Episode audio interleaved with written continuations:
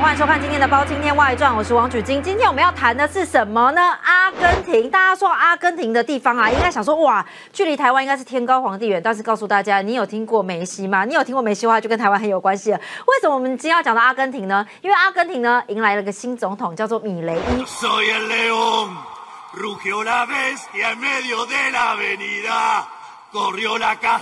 好，这个米雷伊有什么样的特别的呢？大家知道，阿根廷过去是非常轻松的立场哦，但是米雷伊呢一上任之后呢，哦，他的立场完全相反了，从以前阿根廷的亲中，现在完全转向亲美派哦。那你说米雷这个人非常特别，为什么呢？他思虑很特别，他可以说是一个极右派的人哦。那为什么呢？阿根廷这边会选上他当总统呢？大家也觉得莫名其妙嘛。但是重点来了，他的当选呢，让中国跳脚了。为什么跳脚呢？好，我们今天特别请到了这个民进党发言人卓冠廷来我们现场。冠廷好，哎，举行好，观众朋友大家好，卓冠廷来跟大家谈阿根廷，够厉害吧？好，非常厉害。那我们来看一下，为什么米雷伊会让中国跳脚呢？我们说到米雷伊呢是一个极右派的人嘛，但是呢，他极右派又到什么程度呢？你知道吗？中国这个过去呢，跟阿根廷来讲关系是蛮好的，但是米雷伊呢一上任之后就说了什么话？他说呢，不要跟中国做不透明的国家交易，因为你就像是在一个跟一个刺客来做交易一样。好，刺客可能说的是比较婉转的，他说的是杀人犯哦。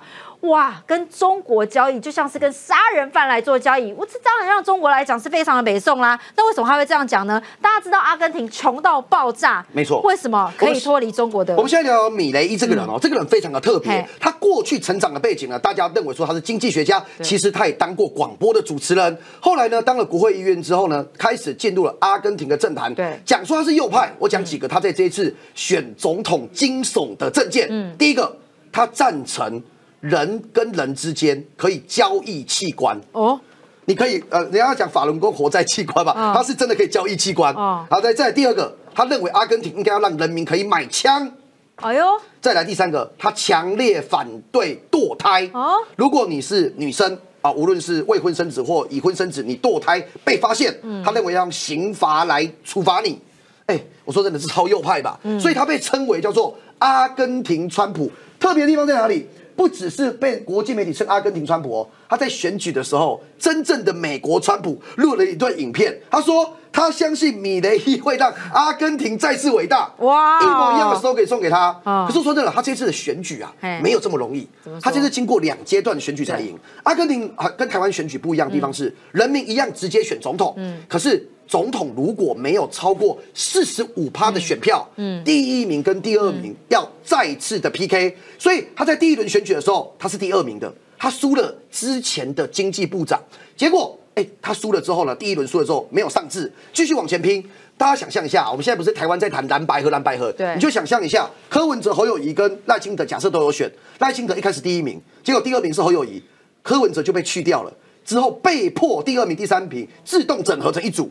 然后呢，再跟赖清德选，对，所以这个选制，整个米雷伊是非常艰辛，到第二轮才惊险的胜出。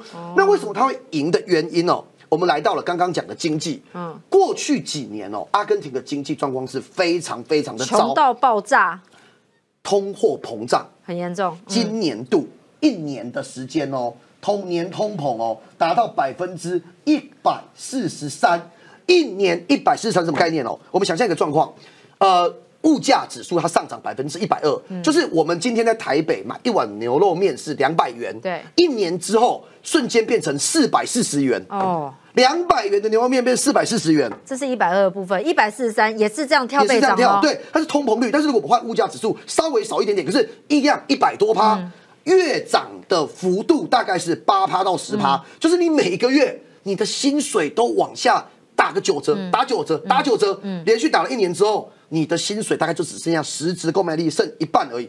那这件事情很特别哦，就是说为什么都在阿根廷发生？嗯，阿根廷其实我们看一下数字哦，一九八零跟一九九零年代，其实过去就有发生过这种超级恶性通膨哦，通膨率达到百分之三千，三千，就是你每天都要印钞票哎，每天印。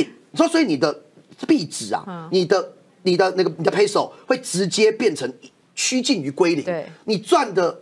三千块剩一块，对，所以这个状况在过去其实就有发生。那现在好，我先讲米雷伊上任什么时候可以解决，跟怎么解决。先讲米雷伊他夸下海口，对外讲法是两年之内让他解决。好，但是他祭出了怎么样的一个手段呢？第一个，他认为未来阿根廷不应该再有中央银行哦，所以他说要炸掉央行，央行不要有央行了。哎，央行是什么概念啊？央行你简单来讲啊。简单来讲，就没有央行就没办法印货币啊，所以他就不用印 peso 啦，不印的哦，peso 不用印，不用印了，他不要让阿根廷有自己的货币。那我用什么钱？哎，我说真的哦，如果今天米雷伊他真的这个概念可以，我们先不要管用美金用什么货币，他真的概念可以成真的话，也许真的有机会可以改变过去七十年来阿根廷最大的一个问题，就是经济学家所称的匪龙主义。嗯，大概七十年前啊，阿根廷从七这七十年都非常动荡。七十年前，军人军政府上台，当时啊，军政有个上校啊，你就想象当到上校的军人哦，因为拿到了政权，军事政变赢了之后，这个匪龙，嗯，他被分派到其实不是大的部门，劳动部当部长。他当了部长之后啊，当时跟所有的工会都搞得非常好的关系，然后呢，推出很多劳工政策，然后呢，比方说最低工资啊，最长的工时啊，结果后来啊，整个阿根廷在七十年前的劳工一面倒的都支持他。这个匪龙后来从劳动部长。选上了总统，开始制定一个国策，就是整个国家往左边走，他们要非常的左派主义。然后，可是说左派走到底会有个什么状况？阿根廷就最好的例子。阿根廷经济的发展，民粹的现实，可是福利跟工资跟不上生产力。嗯，所以你就想象一个状况。国家的经济没有这么好，嗯，福利一直加，对，举金，比方说公司赚的钱没这么多，但举金这个月加两万，下个月加五万，下个月再加十万，公司一定受不了啊。但是那个钱可能就币值越来越少，我十万块只能买一碗欧阿米耍那种意思吧。最后就是公司会倒嘛，这个公司就是国家，嗯所以这七十年来，整个阿根廷被搞到能够公有化的就不私有化。所以你想象一下哦，过去七十年来，阿根廷跟台湾完全相反。嗯，台湾是因为威权时期，国民党政府把所有能国有化的一些呃呃国营事业，在民主化之后尽量的收回，收回的国营事业变成民间，不管是企业化或民营化。我们最著名的，比方说现在高铁也是民营了。嗯，比方说我们现在的呃台铁，虽然大家认为大家不满意，可是也公司化了。但是阿根廷完全相反。过去七十年的时间，因为培龙主义，所以基本上是把所有能够公有化的全部收回来。那你说真的，收回公有之后，第一个你变独占了，竞争力比不上民间，原物料的价格以及你的生产的水准跟不上民间，结果你最后的价格就是上升，然后民间反而因此得不到获利。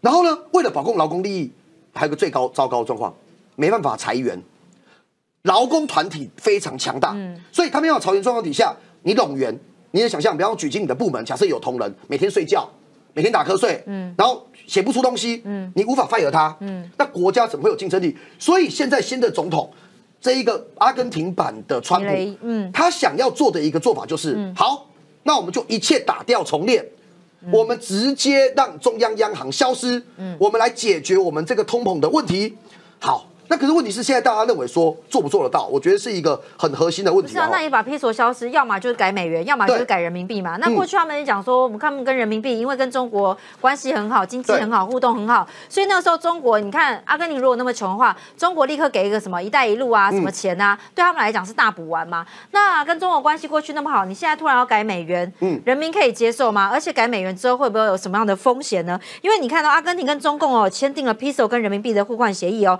那个时候呢，等于。是双方把关系绑得很深嘛？那“一带一路”也是透过这样的关系把钱用进来的。好，那你看，如果换成美元的话，接下来变怎么样？所以，举金讲到关键哦。其实，呃，现在就是阿根廷要解决经济的问题，大概三个方针。第一个方针是废除央行，对，好，废除央行白话就是不印钞票了。第二个方针就是要让政府单位来缩编。好，缩编的分我可以很快把它讲完。简单来讲，就像呃，台湾现在也在检讨啊，我们二十九个部会，嗯，我们人口才两千多万，阿根廷人口四千多万。日本、台湾的十倍人口，大概两亿人。对。可是日本只有十九个部会。对。所以很多人说我们台湾主改主改，哎，结果越改越多，动不动你只要要解决什么问题就成立什么部。这件事情现阶段在阿根廷讨论，米雷也是认为说不应该这么多部会。啊，你裁了部会，裁了公务员，裁了官员，当然就可以省钱嘛。第三步是关键，你讲的，直接把 peso 改成美元。对。peso 改成美元的，简单来讲就是。我把现阶段的所有阿根廷用的货货币，我不发行了，我改成用美金来交易。这件事情，台湾在几十年前有过一个类似的案例，不完全一样。嗯，我们当年有把所谓的旧台币，嗯，换成新台币，对，而当时造成了恶性的通货膨胀，换美元状况不一样。可是有一个很核心的点，就是如果今天要把所有阿根廷的 peso 换成是美元，有一个问题。阿根廷到底国内有没有这么多的美元储备？嗯，现在看起来是不够的。嗯，阿根廷的美元储备哦，在过去这段时间，呃，看起来是不足的。所以简单来讲，最后如果你今天就把它换，直接把 peso 换成是美金的话，会变成什么情形？直接会变成一个状况，就是我的美金不够，所以我没办法换到大家每个人都有钱。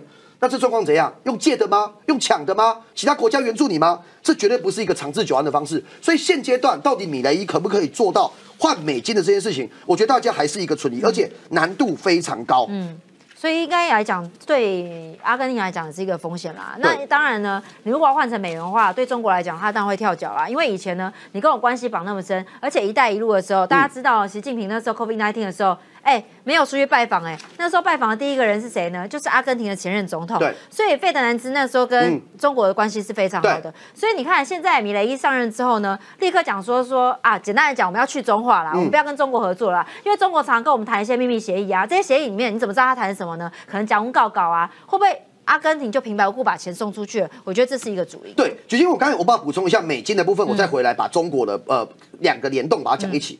呃，首先哦。阿根廷乱到什么程度？阿根廷乱到我我们台币现在换美金大概三十元台币换一块钱美金嘛，我不会变成三块钱换一块钱美金嘛。阿根廷的 peso 换美金的汇率，光是一个国家内就有多种汇率。官方是三百 peso 换一美金，三百比一，可是黑市啊。是一千批手换一美元，哦，差到三倍。嗯所以简单来说，我刚才一直跟大家讲的数字，我现在调到了阿根廷现金流通跟存款大概是六点一五万亿批手，所以六万亿万亿批手，所以换官方汇率大概多少亿美元？大概一百七十五亿美元。一百七十五。好，所以你你想象哦，整个国家一百七十五亿美元在流通。对。可是如果你按照广泛使用的，不管是黑市还是一些私下的交易。大概只有八十四亿美元，那到底你国家的财富有多少都无法算清楚了。这个是他们实际上要换到美金一个最大的阻碍。第二个，中国的因素嘛，过去这几十年来，中国跟阿根廷的关系非常好。对，在一九七二年开始，中国跟阿根廷建交，两边就非常的合作无间，尤其奉行一个中国的政策。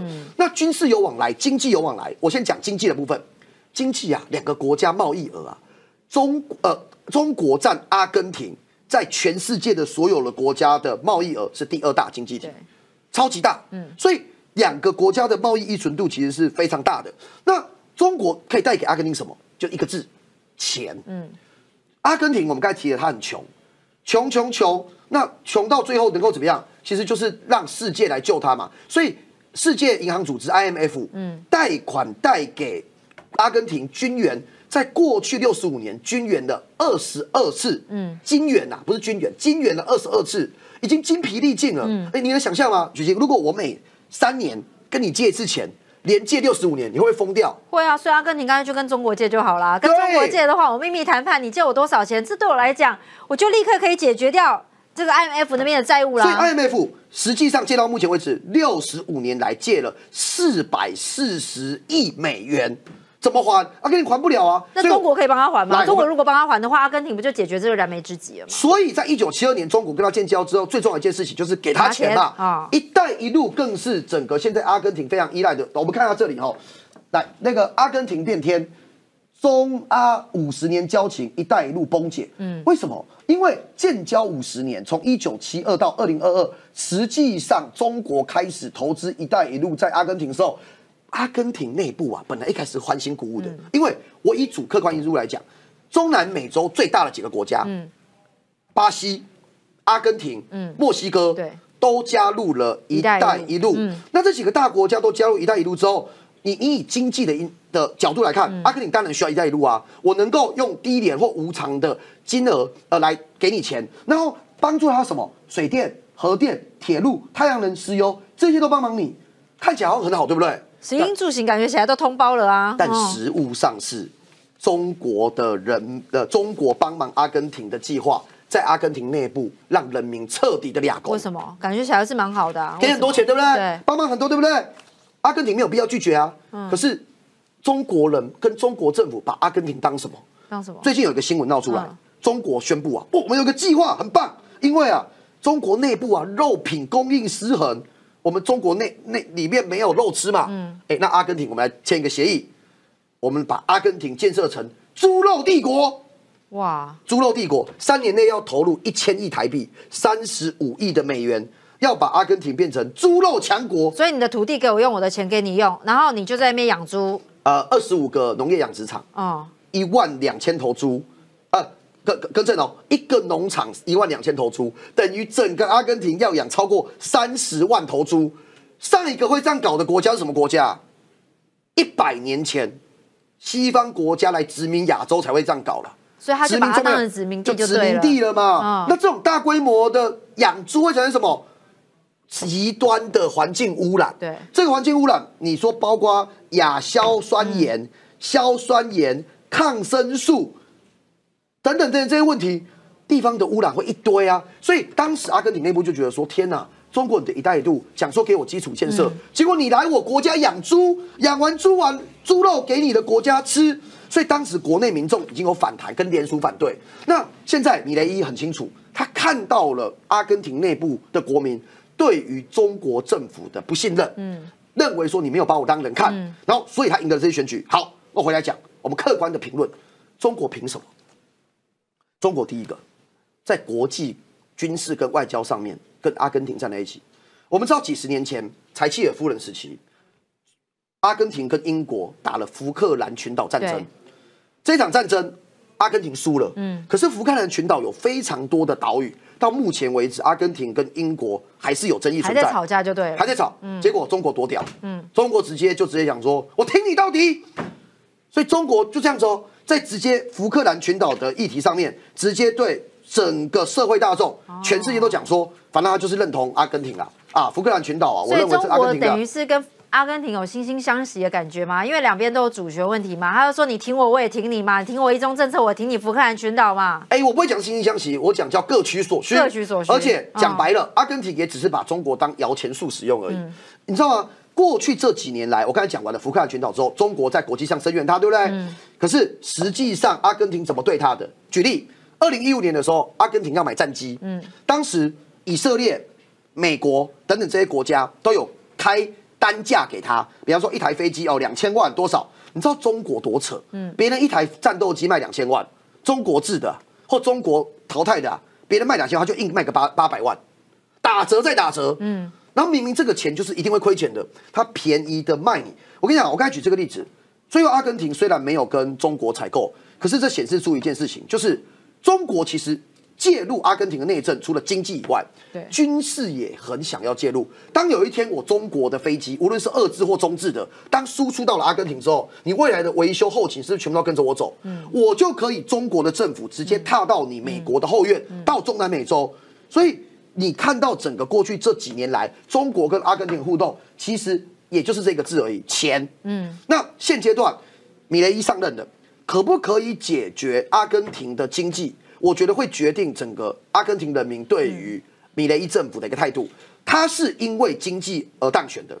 如果无法在他承诺的两年内解决，那未来人民可能反弹力量也会很大。所以美国其实也非常关心这一件事情。好，但是你说那个，你看一下米莱伊上任啊，立刻打脸中国的一带一路啊。那过去你也说了，中国一带一路呢，对阿根廷来讲，过去就像是很多钱的大补丸嘛。那后来发现其实只是要利用你嘛。对。那你看哦，接下来一带一路的关系呢，会不会引发了蝴蝶效应呢？因为我们知道这个阿根廷是拉丁美洲参加一带一路的二十一个国家。嗯。那二零二二年的时候，中阿建交五十周年嘛。那那个时候大家才说，哎呀，阿根廷啊，才跟这个呃中国好来好去啊。没有想到二零二三年现在就完全变了样。对，接下来“一带一路”会走向什么样的路线呢？那对阿根廷来讲。他也会觉得说，我不用“一带一路”好啊。那如果完完全如果靠美国这边走的话，会不会对他来讲也是有风险的？因为毕竟“一带一路”建设都开始了嘛。哎，我觉得现在关键是一带一路可不可以透明？嗯，其实世界各国，你无论是欧洲还是中南美洲，大家都问一个问题：中国借给我们钱，中国来这我们投资，我们国家有没有办法监督？嗯，这不只是在南美洲，在欧洲也是类似情形。我举一个例子，比方说。呃，在呃阿根廷有一个太空雷达计划，嗯，在二零一四年启动，当然这并不完全等于“一带一路”，但是我举这个为例哦，当时呢，他要在这里做一个那个太空雷雷达站，对，结果呢，中国跟阿根廷签的相关的协议之后呢，土地也拨用了，出租五十年了。哎，我说的太空站是多大的事情啊！你今天太空永远都跟军事连在一起嘛，所以美国会非常紧张啊。你今天太空站一跃而成，可以变成军事化的设施嘛？所以我不希望你中国随随便便用太空设施名来插旗。结果这个案子免费出租五十年的土地，讲免费就不是不是出，这是矛盾的。免费出租其实就是给你用嘛。有啊，因为中国花了五千万美金在这边建造基地，十五亿台币，但地那当然地不用钱。可是当然就是一个互惠嘛。如果是这样讲的话，关键来了，哎，我现在也是地方议员呢。这个案子居然从头到尾瞒着地方议会，议会不知道，不知道瞒着地方议会可以过？啊，所以让他过是。后来后来就变康了。后来这个案子后来就是整个那个被变康之后，内部引发了非常大的一个呃呃一一个不同意见。对，内部觉得说。哎，那你中国如果没有心里没有鬼，如果你政府跟他签订这样子一个太空计划、雷达计划，如果没有要隐瞒人民，为什么怕议会知道？对，所以其实也显示出一个状况嘛，就是说中国它对于南美洲。插旗用经济当理由，用“一带一路”当理由，可是其实背后它还是在各地部署，要对付美国，无论是经济的影响力还是军事的影响力。所以你砸了这么多钱建的太空侦侦测站，未来会不会用作军事用途？这些都是无法确定的事情嘛。那所以我觉得米雷一上任之后，这回有个大改变。首先，那个军事基地，对中国也确定之前在有阿根廷有合作港口，嗯，军事基地。中国在阿根廷有做这样子的太空监测站，嗯，那米的一些上任的都对外讲说会重新的审视，或甚至可能喊停，而这些事情都会确定影响到中美之间的关系。哎，那你看啊，中国直接登陆拉丁美洲啊，这算是一种登陆嘛？因为这个对美国来讲，等于是你只踩了美国的后院哦。那这样子，你说是卫星监测站也好，军事基地也好，它可以增进什么呢？例如说，中国就可以来看美国的军事卫星活动吗？还是有一些？军事内幕可能就被中国知道了呢。我觉得关键还是依存度了哈，就是说，呃，我们知道七十年前，刚刚我一直在提到，当整个军呃军政府上任之后，开始往左走，嗯，所以阿根廷在过去七十年以来政坛一直都很不稳定。我比方说以米雷伊在，米雷伊他上任之后，很明确的是要亲美，嗯，要往美国走，要重新审视中国的关系。可是他赢的这一个对手，这个前经济部长的候选的的候选人。其实他也不是过去长期执政，他是之前也是短暂执政个两三年的一个执政党，然后又后来又重组，所以政局是混乱的。那在这种政局混乱状况底下，美国跟中国当然都希望阿根廷不要往对手那一边压过去，所以我觉得比较多的是中美之间的角力。那我要讲哦，其实我们刚才讲的比较多是比较偏美国这边。阿根廷内部其实有一股反思的声音，就是说，好啊，那现在米雷伊你上任了，嗯，而且你是经过两阶段选举，你并不是压倒性的赢。未来如果，比方说你讲的使用美金，对，未来你讲的把中国这一些呃所有对我们的援助全部都砍掉，嗯，那会不会我们整个国家反而过度的依赖美国？嗯哼，其实内部也有也也有这样的声音啦。但是我我觉得，因为米雷伊才刚刚上任，他们其实。国民也是给米雷伊一点时间，给他做做看。那我觉得最后还是用经济来讲话。那目前为止，呃，很难断定说到底会成功还是失败。好，其实冠廷呢，总而言之呢，其实米雷伊就是因为阿根廷真的是太穷了，所以要改变现状嘛。那改变现状呢，总是有一些苗头的嘛，包括拒绝加入金砖五国。对。哎，其实哦，金砖一开始啊，这当年呢叫做金砖四国，是台湾好几年前商业周刊封的了。哦，那个当时变成一个炒股的话题。对，那四个国家嘛，呃，BRIC，B R I C，巴西，呃，那个呃，俄罗斯、印度跟中国。那后来多加一个 S，就 BRICS 变成加了南非。对，这五个国家哦，虽然有一些矛盾，比方说中国跟印度很大矛盾，但是金砖五国当然背后还是中国在主导嘛，它的经济力最大。那阿根廷呢，其实，在前政府时期，本来有考虑要加入金砖呃五国，嗯，但是呢，现在米雷上任，直接打脸中国，说我不加入了，所以代表说我的经济真的要跟中国给脱钩，那跟中国脱钩就是跟美国挂钩，再配合像废除央行、使用美元这些政策，其实中国是非常火大的。因为实质能不能解决阿根廷经济不知道，但确定要跟中国说拜拜。可是这不是很给中国打脸吗？因为中国就是那时候金砖会的时候，不是说我们要扩充成员吗？就阿根廷就立刻要说再见了。之前一开始有想要了，但现在米雷伊不要了嘛，所以中国当然是打脸打得非常的响。那我觉得呃，这个就是告诉北京政府说，只要有你在的组织，你主导的组织，我就不要。那我我举例我讲一下实物的状况会是这样。阿根廷他的策略一定会从双边变多边，就是说，假设我跟金砖五国合作，中国主导这个组织，这叫单边。对。可是今天好，我跟你中国拜拜，对不对？嗯。但我跟巴西，我跟印度，甚至我跟俄罗斯，我可以发展多边关系。我不加入你中国主导的组织，我一样可以。发展多边关系，你就无法用这个大组织来绑架我，所以这大概是目前米雷伊的策略。好，所以阿根廷呢也是第一批受邀金砖的国家，这立刻打脸中国，也真的是给中国蛮没面子的。那我觉得这样子的话，你看以各国国家来讲，我们刚刚说到会不会产生蝴蝶效应嘛？因为阿根廷就是因为穷，所以呢可能不让自己的国家背上经济债务，但是可能就把国家给卖了，把国家的土地也卖了。那你说呢？其他的国家也是一样吗？因为拉丁美洲啊，包括可能跟中国合作的国家。你要说各国要当自强吗？自己把自己 back up 好吗？自己把自己武装好吗？不管是在经济啊、军事各方面吗？不然可能就让中国来卡康啊。对，呃，我觉得世界各国还是都在发展多边关系啦。我相信没有任何一个国家会想要单独压在一个国家身上。尤其中国的玩法已经让大家觉得很特别了吧？你你你来我这里投资，你来这我在这里建军事设施，然后无法监督你。那有一天你在这我这这军港之后。如果发生战争，还是有意外状况，那不是我们所有的军事的机密，你都知道了。所以我觉得，如果以台湾为例了哈，其实过去这几几年以来，我们也一直努力的想办法跟阿根廷想办法有机会合作？来，你看哦，我们外交部的次长呃，那个于次长他就讲嘛，三月二十一号，阿根廷的部省资讯报的专访，他说若非中国干扰，台湾早在阿根廷设立大使馆了。那另外，我们外交部的拉美司的司长郑立成也跳出来讲嘛。很多拉丁美洲国家跟中国经贸交流，结果并没有获得实质的好处。希望他们了解台湾积极与阿根廷发展实质关系的意愿。为什么我要举台湾为例？因为其实每个国家最后都会搞一件事了。你实质给我多少利益？嗯嗯。国际政治不是办家家酒啊，交情以外是利益。所以过去这几年以来，来我们来讲阿根廷跟台湾关系。阿根廷跟中华民国在拉丁美洲是第四大贸易伙伴伙伴国，他输谁？输墨西哥，输巴西，输智利，所以我们跟他关系其实不差。那实际上我们经贸的一个往来是实质的。好，那回来检视我们刚刚外交部官员讲的，中国你之前讲的这么好，一带一路有没有实现承诺？我举两个例子。第一个，他们答应说要建尼加拉瓜大运河，在拉丁美洲的国家，不是阿根廷，萨尔瓦多要建机场，尼加拉瓜要建大运河，萨尔国要建机场。完全没有啊，是空的啊。嗯，所以现在当一个亲美反中的总统上任之后，我觉得一定会去行事。好，那你以前对我阿根廷所承诺的事情，你有没有做到？那反而台湾的做法是这样：我们务实，我们不要像以前两蒋时期务虚。哦，我给你大傻币，然后我给你什么很棒的建设，结果后来被很多贪官污吏都污掉了。我们实际上要做的事情，你说不论是巴西啊、阿根廷啊、智利，我们就是经济、文化、科技好好合作啊。嗯，那我们如果继续这样做，我。应该社会上面就会看到台湾的努力。好，所以你看哦，因为你刚刚说到了台湾跟阿根廷的关系嘛，因为有个小故事是，台湾本来有机会在阿根廷设立大使馆的，那为什么中间突然又不行了呢？哎，其实应该这样讲啊，我们本来就想要努力嘛。嗯，那他们只要不是亲中的政府上任，其实都有在评估。可中国一定是用尽一切的努力跟管道，在阻止我们设立大使馆。哎，他们是多凶，这个就是“一带一路”产生的后遗症嘛。比方说像立陶宛。